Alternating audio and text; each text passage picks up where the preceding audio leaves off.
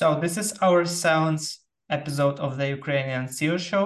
And today I'm honored to introduce my new guest, Andy Sandler. Andy, nice to meet you. And thank you for coming for our podcast. Good afternoon. Good to meet you. And I'm delighted to be here. Can you please tell us a bit more about yourself? Sure.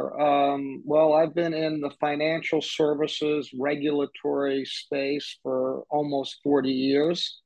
I define myself as a recovering lawyer since I spent my first 30 plus years in this business at the law firm Skadden and at my own firm, Buckley Sandler. And now at my second new firm, Mitchell Sandler, which began operations in 2019. Over the course of my career, I also built the consulting firm Treliant in the financial services space, which I sold in 2017. And I'm the founder of Asurity, which is focused on delivering RegTech solutions to the financial services industry. And I do all of that out of my family office, Temerity Capital Partners, which is a FinTech and RegTech investment firm family office. Can you please tell us more about Asurity and what are the key products and solutions of Asurity offers to its clients and what sets them apart in the industry? So Asurity has three principal products. Risk Exec, which is our fair lending, CRA, Home Mortgage Disclosure Act, software, fair lending software system. And we have Propel, which is a document system. It is fully compliant documents needed for the mortgage closing process. And then our third product is called Red Check, which is a product that checks to ensure that all federal, state, and local rules and regulations and all investor guidelines are fully met in the mortgage closing process. And in addition to that, we have a law firm focused on mortgage regulatory and fair lending work. That is outside of Asurity, but very much part of what we call the virtuous ecosystem. Describe the early days of Asurity and its product line. What was your minimum viable product when you were just starting? How did you discover the market fit? And what challenges or failures you faced in the process? As a lawyer who handled approximately half of all fair lending enforcement matters brought by the government against banks and mortgage companies, I came to understand the importance of technology and data in terms of doing the analysis needed, both for the lender to stay out of trouble with the government, but also to be able to evaluate its own conduct and make sure that it was operating in a way that did not bring government scrutiny. In 2015, I started looking at all of the analytical products out there to meet these needs. There was one very large multinational doing this work, and then there were 6 very small companies. I decided to buy one of the smaller companies and try to build from the perspective that we had, which is regulatory compliance. I concluded that the best of those smaller companies was a small company called Risk Exec, and we purchased that. And over the past 5-6 years, we've built its market share to the point where it now is almost as large as the single largest company in the space, and generally has a reputation for market-leading technology and analytic capabilities. So that was our way in. After we did that, we got very frustrated as lawyers with what we thought were the regulatory problems with some of the mortgage doc products out there. And so I sought to replicate our success in the fair lending analytics field by, again, doing a survey of all of the mortgage doc companies out there, identifying one of the small players that we thought we could build into a significant competitor. And we did that. We bought a small company, rebuilt their product suite, added a whole new level of regulatory rigor and compliance. And we've branded that Propel, that document system. And only this year have we actively brought that product to the market. At the same time, we have been on a parallel track. We've been building our third product, Red Check, and also have introduced that to the market this year. And that serves to make sure that document systems, whether ours or somebody else's, are fully compliant and that all the rules and regulations and guidelines are met in the documentation of a mortgage loan transaction. So Propel and RegCheck function principally and almost exclusively in the mortgage industry. Risk Exec has great value for all lending to consumers, whether that's mortgage, auto, personal loans, student loans, or small business loans, among others. Is that correct that Asurity is your first tech business and you started it by acquiring other companies? Do you think it was a failure and you should have started your product from scratch?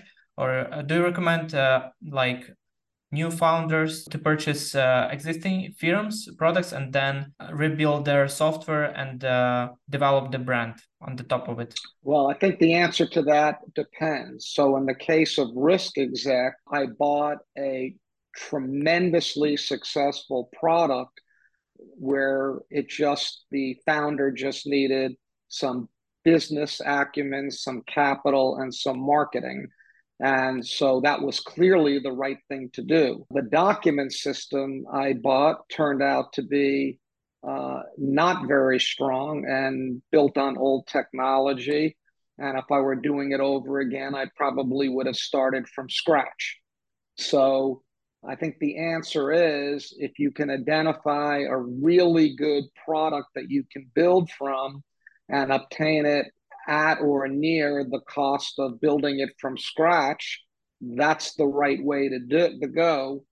But there's always the risk that you make a bad decision and the product you buy isn't as good as you think it is, and that sets you back and makes it more expensive to get to the point where you have a really marketable product. What are your day-to-day activities these days as the CEO of Asurity? I have a really, really strong team. And so I try to stay out of their way in terms of the day-to-day operations of the company.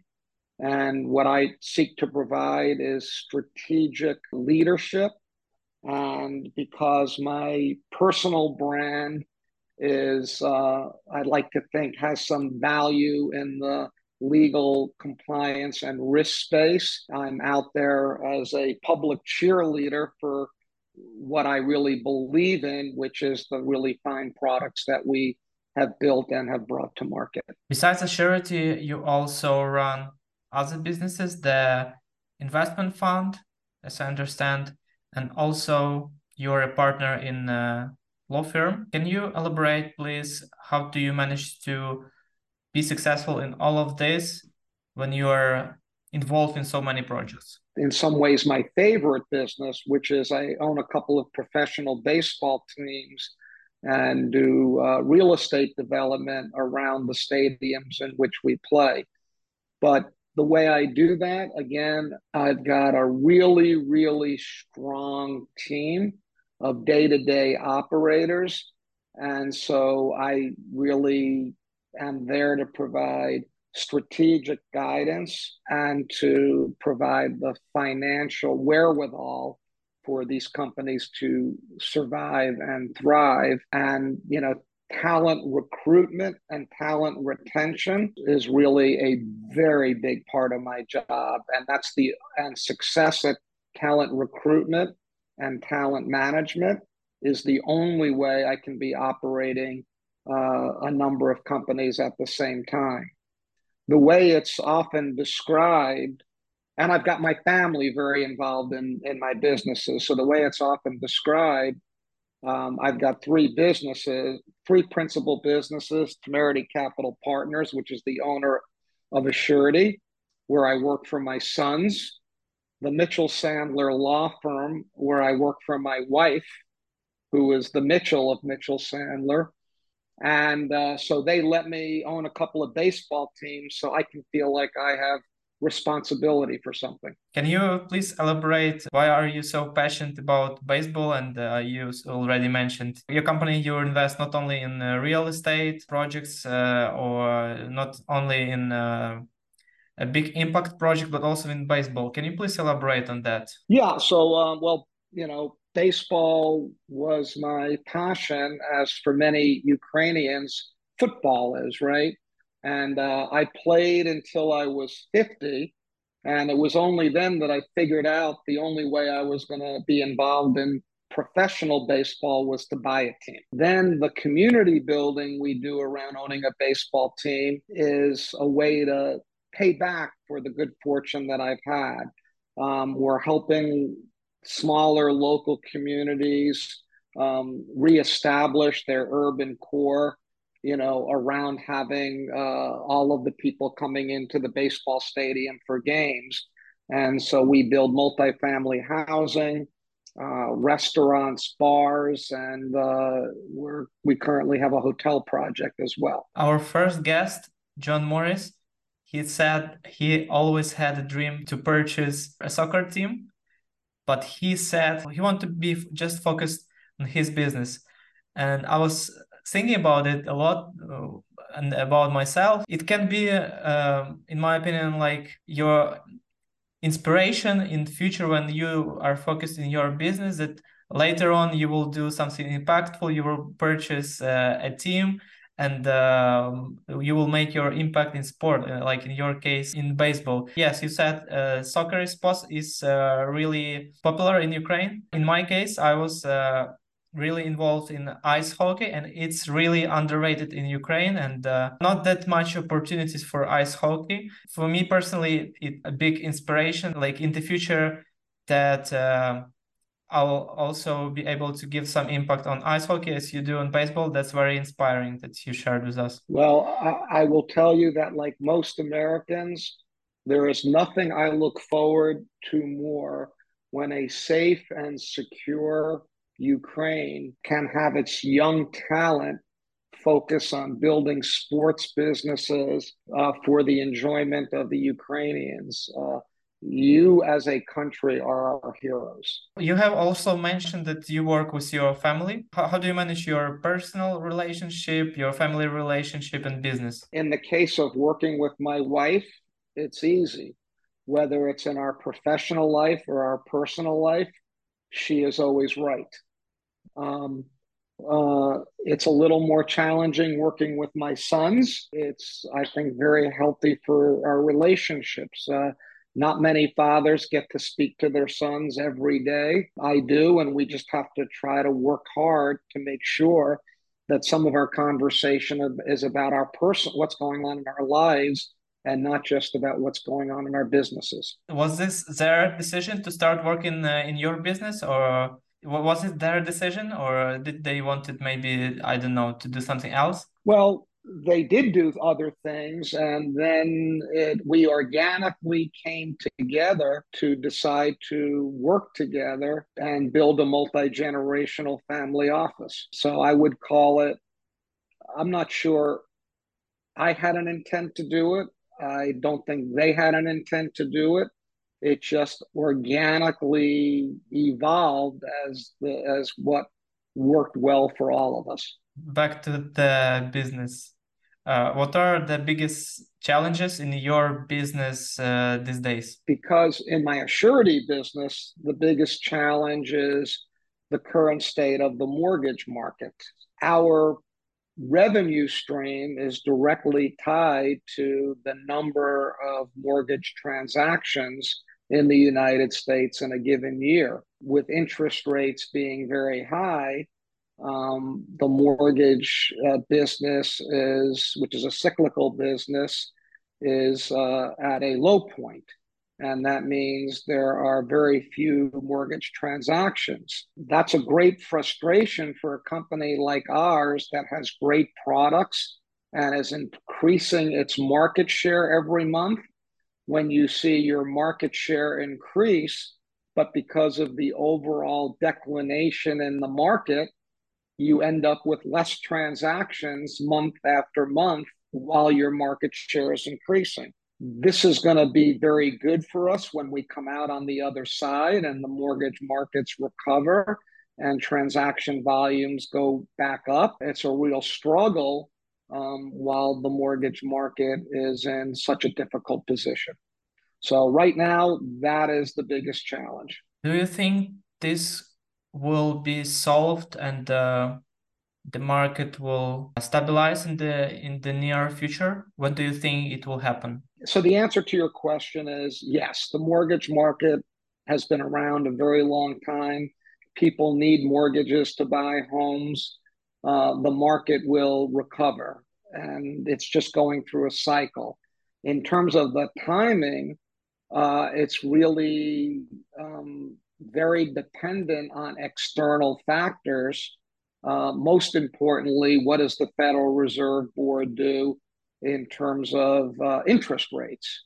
In order for there to be a thriving mortgage market, for people to be able, particularly first-time home buyers, to be able to buy homes, they need a reasonable interest rate environment. That is the most critical and really the only issue in terms of the mortgage markets coming back strong. Today, Ukraine is having really hard times.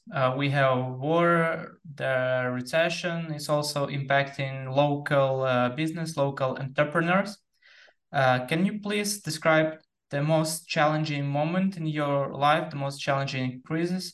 How have you handled that moment of your life? First, I have to say, I have never had to confront as an entrepreneur what Ukrainian entrepreneurs are confronting now. I'm not sure that my experiences can be that helpful to them, but I'll try.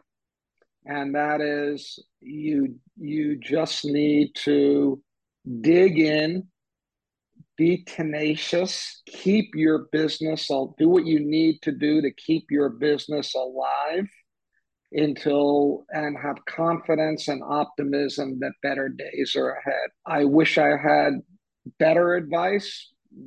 That's all I can offer.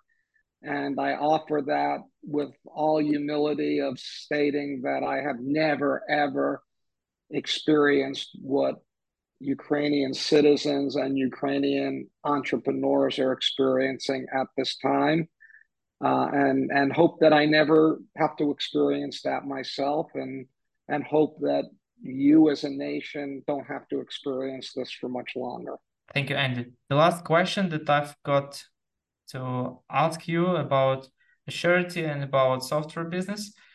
How would you approach a new software launch, the launch of the new software product in today's market? Maybe you have any recommendations for founders who launch the product in finance, or not specifically in finance, but just based on your experience launching software products. Where do you see the biggest opportunity these days? And if you started your Asurity software business today, how would you approach it, and what would you change compared to what you did a few years ago when you started Asurity? I think the absolutely key factor in being successful, and my experience as a developer of software, and I'm not a developer, but in the developer of software businesses, as an investor in startup software businesses, the biggest mistake a founder can make is going to market before their product is really ready. Get your product right. when you only have one opportunity to make a first impression on a buyer.